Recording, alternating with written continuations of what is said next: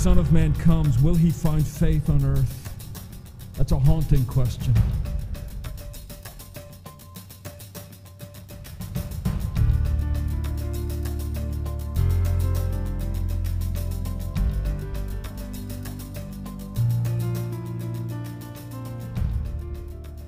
Fill this place with your presence.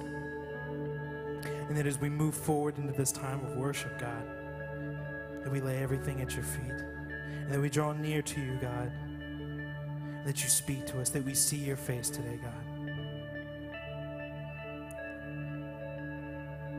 Lord, we love you and we pray for these things in your Son's name.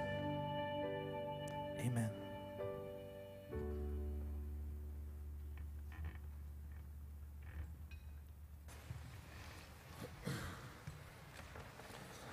I trust you will have your scripture open in front of you. My intention originally was to preach through verses 3 to 8. However, once we got into it, it became apparent to me uh, that verse 3 was sufficient. So, uh, nonetheless, have the text in front of you. Our text this morning, we always thank God, the Father of our Lord Jesus Christ, when we pray for you. Um, we've just started to work our way through the letter to the Colossians. Um, just to remind you, uh, we looked at the Colossian Christians and we saw that they were living in a world that was a collection of various ideas and religions and dynamics. There was Rome, there was Greece, there were the mystery religions of Egypt. Uh, there were all kinds of things coming into their culture and surrounding them. And, and uh, one of the temptations they evidently were facing was that of, of just absorbing whatever their culture was saying as though it were true and doing with Christianity what they were doing with everything else in their culture, just sort of uh, piecing it together in their heads. We use the word mishmash. Um, that's a nice poetic word. Uh, that uh, it, it, it's just sort of a collection and just a running together, mixing together of all these, uh, these various ideas. And Paul writes to them so that they could have clarity in their thought so that they would be focused on what the gospel really is all about, that they would be focused on who Christ really is, and they would be focused on what it means to live as a believer in Jesus Christ. And so, as we're reading our way through the letter to the Colossians, we're reading a letter that calls us to give up the sort of ill defined, nebulous, fuzzy sort of thinking that our culture inspires and rather have a very focused understanding, a clarity of what it means to be a believer in Jesus Christ.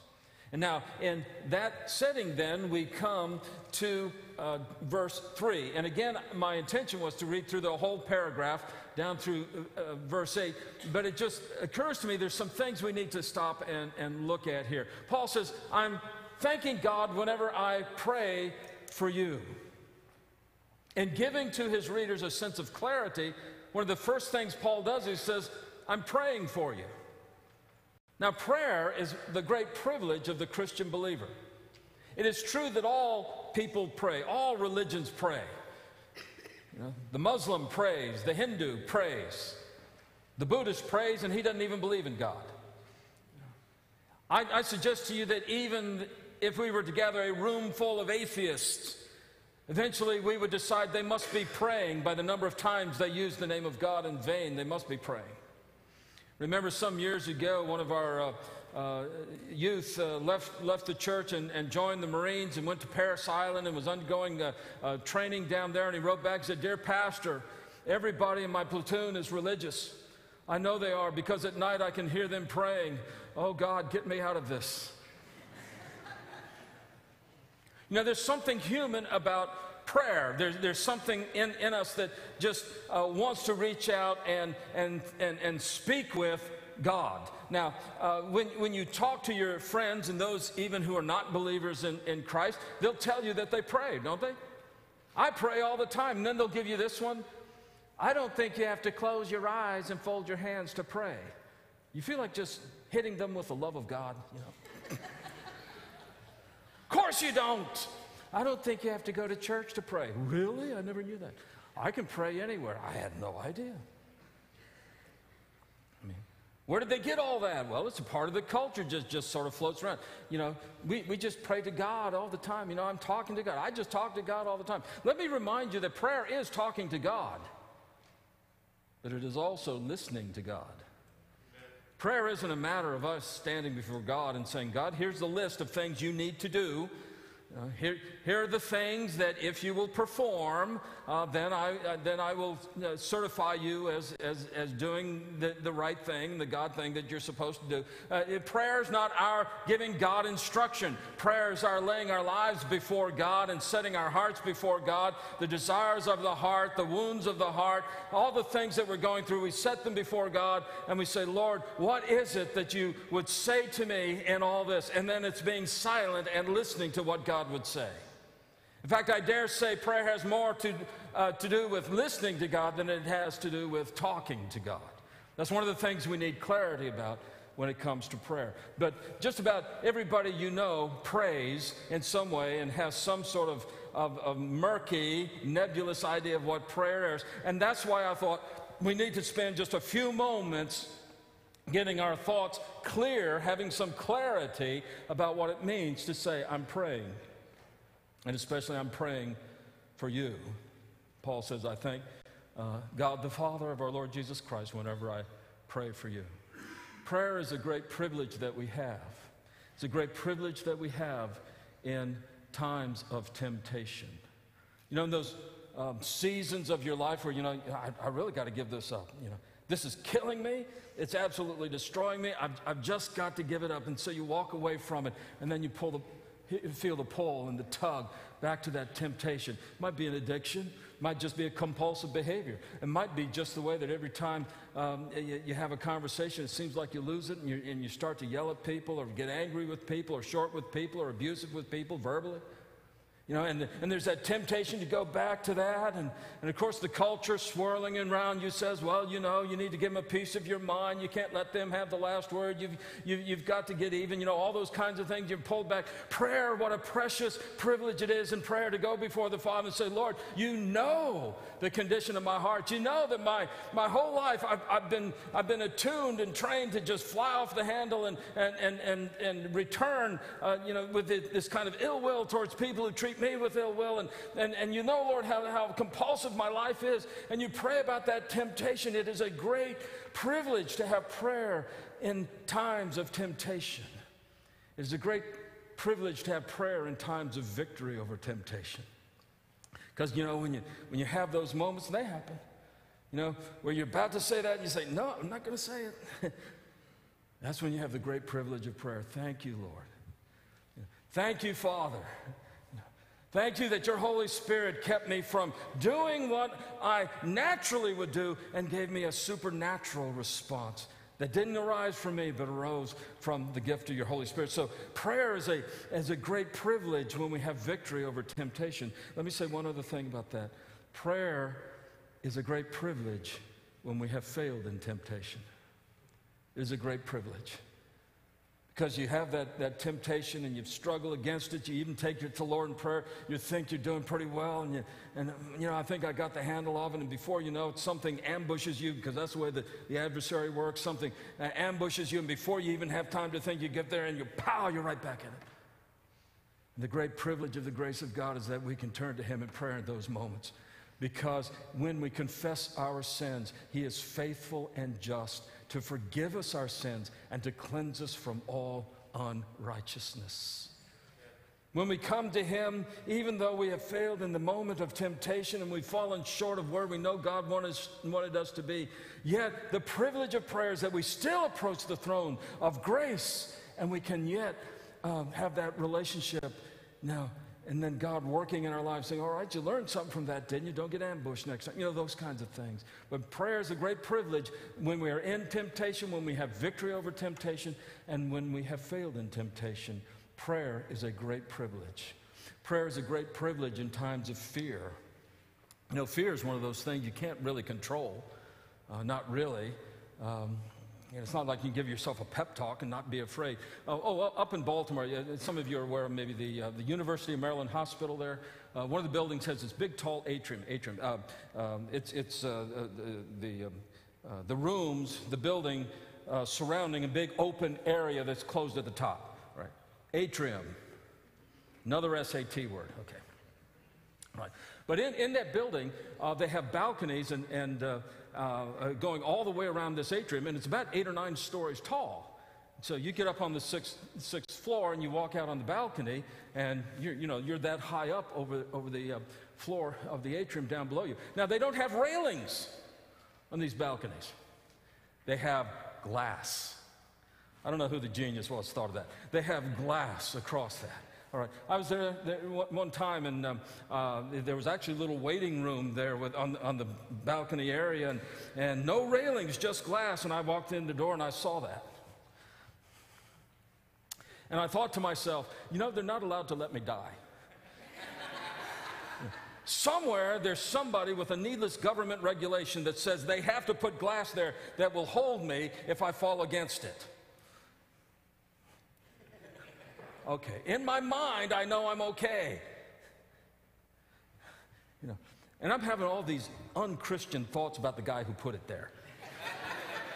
what would it take to just frost a little, you know, butterfly or something to give me a sense that something's there to hold me back? So, you know, but I, I'm, I mean, I feel silly. I feel silly now, you know, and, and I'm just sort of walking around, you know, doing that kind of thing. Little kid comes up and he says, Watch this, mom. Splat. All right. You can't control your fear. You know, fear is just something that, you know, biochemistry takes over and all that. But what a great privilege it is to go to the Lord in, in prayer. So, Lord, I'm, I'm a little fearful right now. I'm afraid about what's going to happen next. I'm, I'm afraid of what's around the corner. I'm, I'm afraid of the next meeting I have with my doctor. I'm I'm afraid of what's going to, to happen to my family. And, you know, those, those feelings of apprehension and fear, they, they come to us, but in prayer, we lay them at the feet of the Father. You know, and I'd like to tell you that I say, Lord, don't let me die, and, you know, and, you know, just walk up to that. No, it's not going to happen with me. But I don't have to be changed and paralyzed by it. That's the great privilege that is ours in, in times of prayer to go to the Father just say, Father, you know, I can't handle this. You can, just to give it to Him. You know, prayer is a great privilege that we have when we're walking through the valley of the shadow of death. Uh, by now, you know that that can also be translated when we walk through the valley of deep darkness. Things like depression and grief and sorrow. Um, you know, in, in those moments, it's almost like death would be uh, sort of a welcome thing because at least there's an end to it. But, you know, just a valley that goes on and on and on, and all it ever is is darkness, and all it ever is is this weighted oppression of, of, of depression and, and, and the feeling of sorrow and sadness upon you. And in those moments when we're walking through the valley, what a great privilege of prayer it is that we fear no evil, for his rod and his staff, they comfort us. See? And so in those moments, we turn to God and we say, Look, I, you know, this is a burden I can't quite carry, and we turn it to Him in prayer. It's a great privilege to bring our sorrows and our sadnesses to the throne of God's grace. Prayer is a great privilege in times of sickness and illness. Um, you know, there's about a million and one different ways to get sick. The amazing thing isn't that some people are sick, the amazing thing is that any of us are healthy at all. I mean, when you think about it. But when that diagnosis comes, when that, um, you know, the, the, the doctor describes your condition, he says, now here's what's causing the pain, here's what's causing the reaction, here's what you've got. And that's all he can do is just describe what you got. He can't tell you what the answer and the cure is because there isn't one. Oh, the joy of prayer to go before the Father. Say, Lord, I know this isn't forever. I know that in heaven one day, you know, a new body, a resurrection body, new life, life everlasting. So prayer is a great, great privilege in times of, of illness, not, not to run away from reality, but just to know that, that the Father is watching over. So prayer is a great privilege. You know, throughout life, it's a, it's a great privilege in, in helping us get through and, and, and linking us up to the grace of God as we go through life. But the, the thing that I want to suggest to you from Colossians uh, this morning in, in chapter 3 is that prayer is also a great way to get clarity in your life. It is a great way to be clear and focused on what is going on. Uh, this, this, is what Paul does. He says, you know, he's writing to the Colossian Christians. They're living in this culture where there's a bunch of different ideas floating around, and they're starting to mix and match and do this cafeteria thing with their, with their heads. And Paul writes to them, the first thing he says is, I'm praying for you. I thank God when I pray for you. Now, he knows that there are some things they need to deal with. He knows they have faith, hope, and love. He knows they're connected to the word of truth. But he also knows that they are being attacked by vain philosophy, uh, uh, empty philosophy, vain philosophy, empty deceit.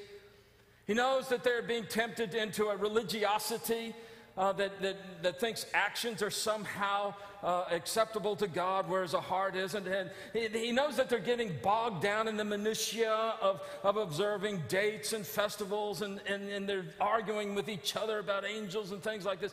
Uh, he knows that all these things are there. But the first thing he says to him is, Look, I'm focused in on who you are in Christ.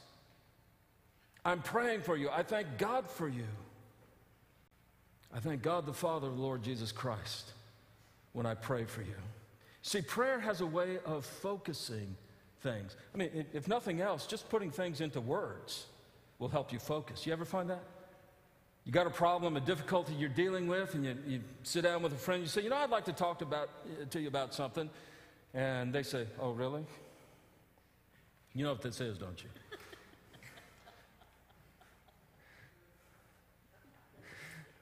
And uh, you say, yeah, yeah, uh, you know, I've got this problem that this is going on and that's going on. Yeah, really? Okay. And, and, uh, and, not only that, but I'm, I'm, I'm, thinking about doing this, but you know, now that I think about it, maybe that wouldn't work. You know, I hadn't thought about it before, but maybe that, yeah, really? That's going on. Yeah. And, uh, uh, and so, and th- by the time you're through talking to them, they're not paying attention. They're just saying, uh huh, yeah, uh huh, yeah, uh huh, yeah. And you get up and you say, that really helped. Why?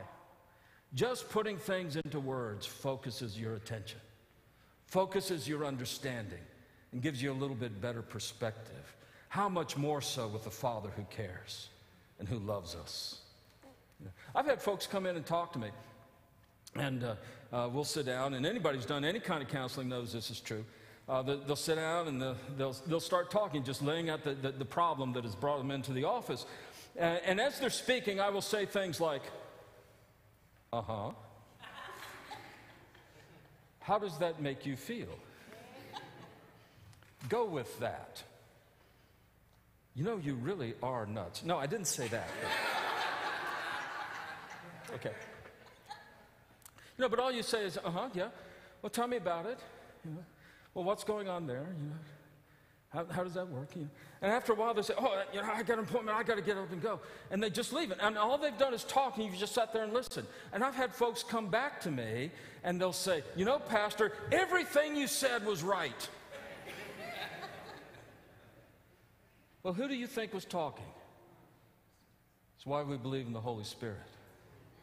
There's something about just coming before God in prayer and just talking about it and, and putting it into words that, that gives it a clarity and a definition. And so it's a great privilege. It's a, it's a great way to, to focus our attention and focus uh, what's going on. If, if nothing else, just putting it into words will uh, do that. But then we understand that when we come to God in prayer, we're coming into the presence of the sovereign God of the universe. You ever think of that? I've got problems. My problems are big. You've got a little annoying problems. I have big problems. And I come before God and I bring, I bring what's going on in my life, and it's overwhelming to me. It's like the biggest thing ever going on. And I'm bringing it to God, who is holding the whole universe together. And while he's listening to me lay out my, my life and, and, and the, the, uh, the, the, the experience of my heart in front of him, at the very same time, God is still keeping the orbit of the planets and the course of the stars and, and, and holding the, the clusters of galaxies together by the power of his might. You know, he's, he's enforcing the laws of nature and making sure the atom doesn't just explode in on itself or out of itself. I mean, this God is a majestic, sovereign God of all the universe. And what a privilege in prayer to come and to bring that before Him.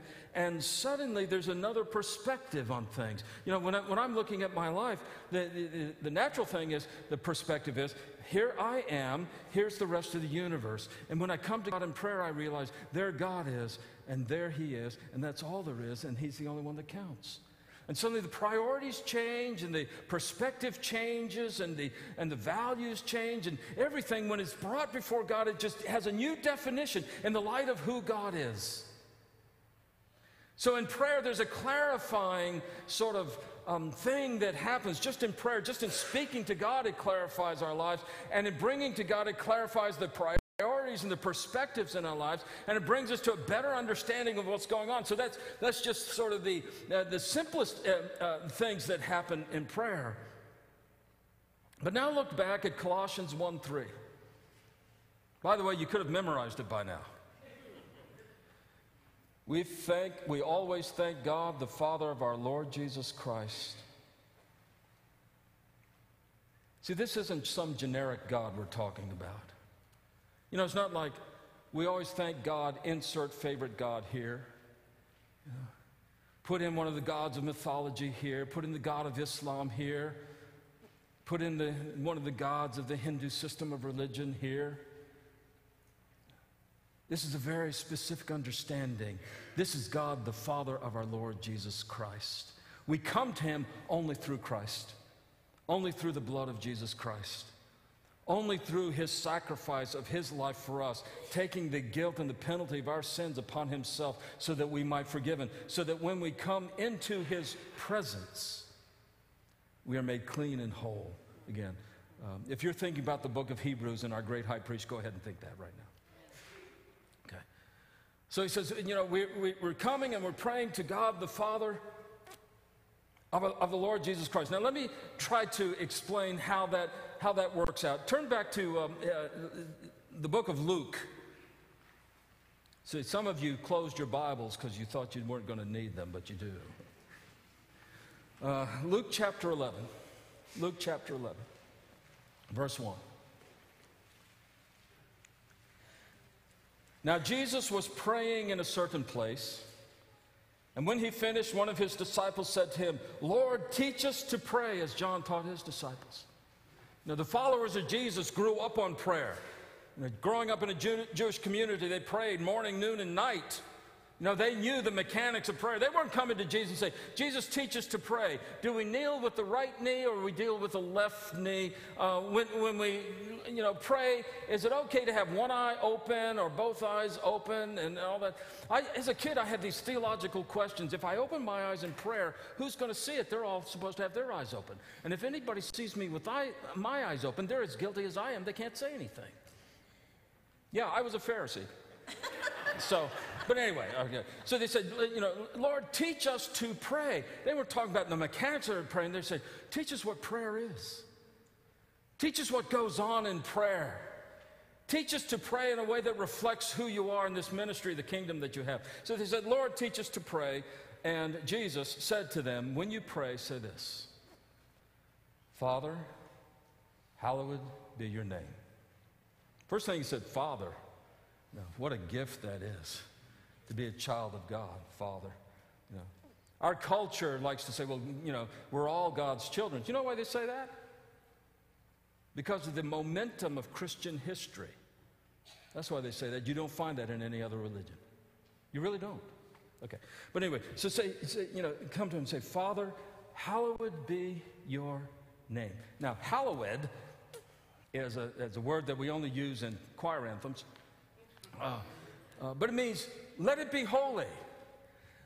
Father, let your name be recognized as, as supremely holy, righteous, glorious, magnificent. Father, let your name be exalted among the nations. Let your name be recognized as who you really are, and that is the sovereign creator who has the rights and the power over all the universe. Father, let your name be holy. Let everybody know that this is who you are. Now, Jesus is teaching them to pray. Says, so what's he saying? He says, when you pray, start like this Father, it's all about you. Father, my whole life is all about you. Father, even this prayer is all about you. I'm going to talk about my needs. I'm going to tell you that I'm hungry. I'm going to tell you that I need forgiveness. I'm going to tell you that I need deliverance. But Father, it's all about you. So that when you feed me, you get the glory. When you forgive me, you get the glory. When you deliver me, you get the glory. See, that's a different way to pray. That's a different way to pray than our world knows about. It's a way of praying that says, God, it's all about you. It's all about your glory. And Father, I want my life to be lived for your glory. And in these things that I pour out to you, I pour them out so that I might be an instrument of your glory and your praise in the world. And so, the very foundation of prayer, you know, when, when, Paul says, uh, we thank God, the Father of our Lord Jesus Christ, that's not a throwaway line. That's not just something to fill up the space on the parchment. Yeah. That's Paul's conviction that real prayer is to the Father through the Son by the power of the Holy Spirit. Now, that clarifies things. That clarifies things when you start to pray that way. Father, it's all about you. Suddenly you're looking at your life and you're no longer looking at it in terms of what do I need to get what I want. You're looking at it in terms of what can God do to give him the praise. Those are two different ways to look at a problem, two different ways to look at a need, two different ways to look at your life.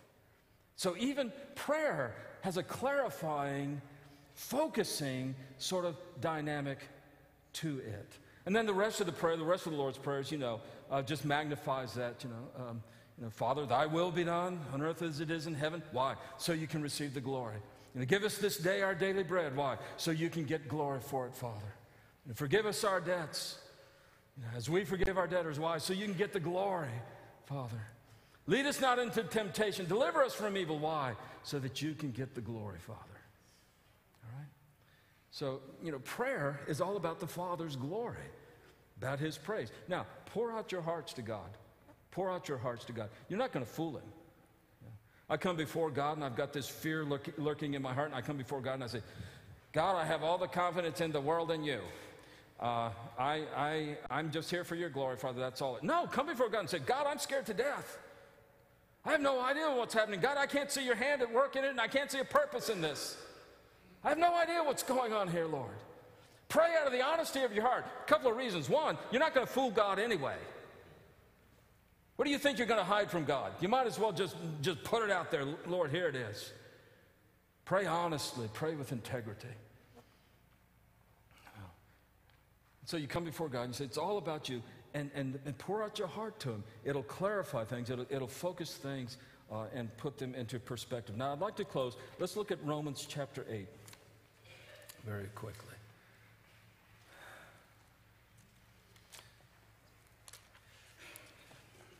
Romans chapter 8, we'll look at verse 26.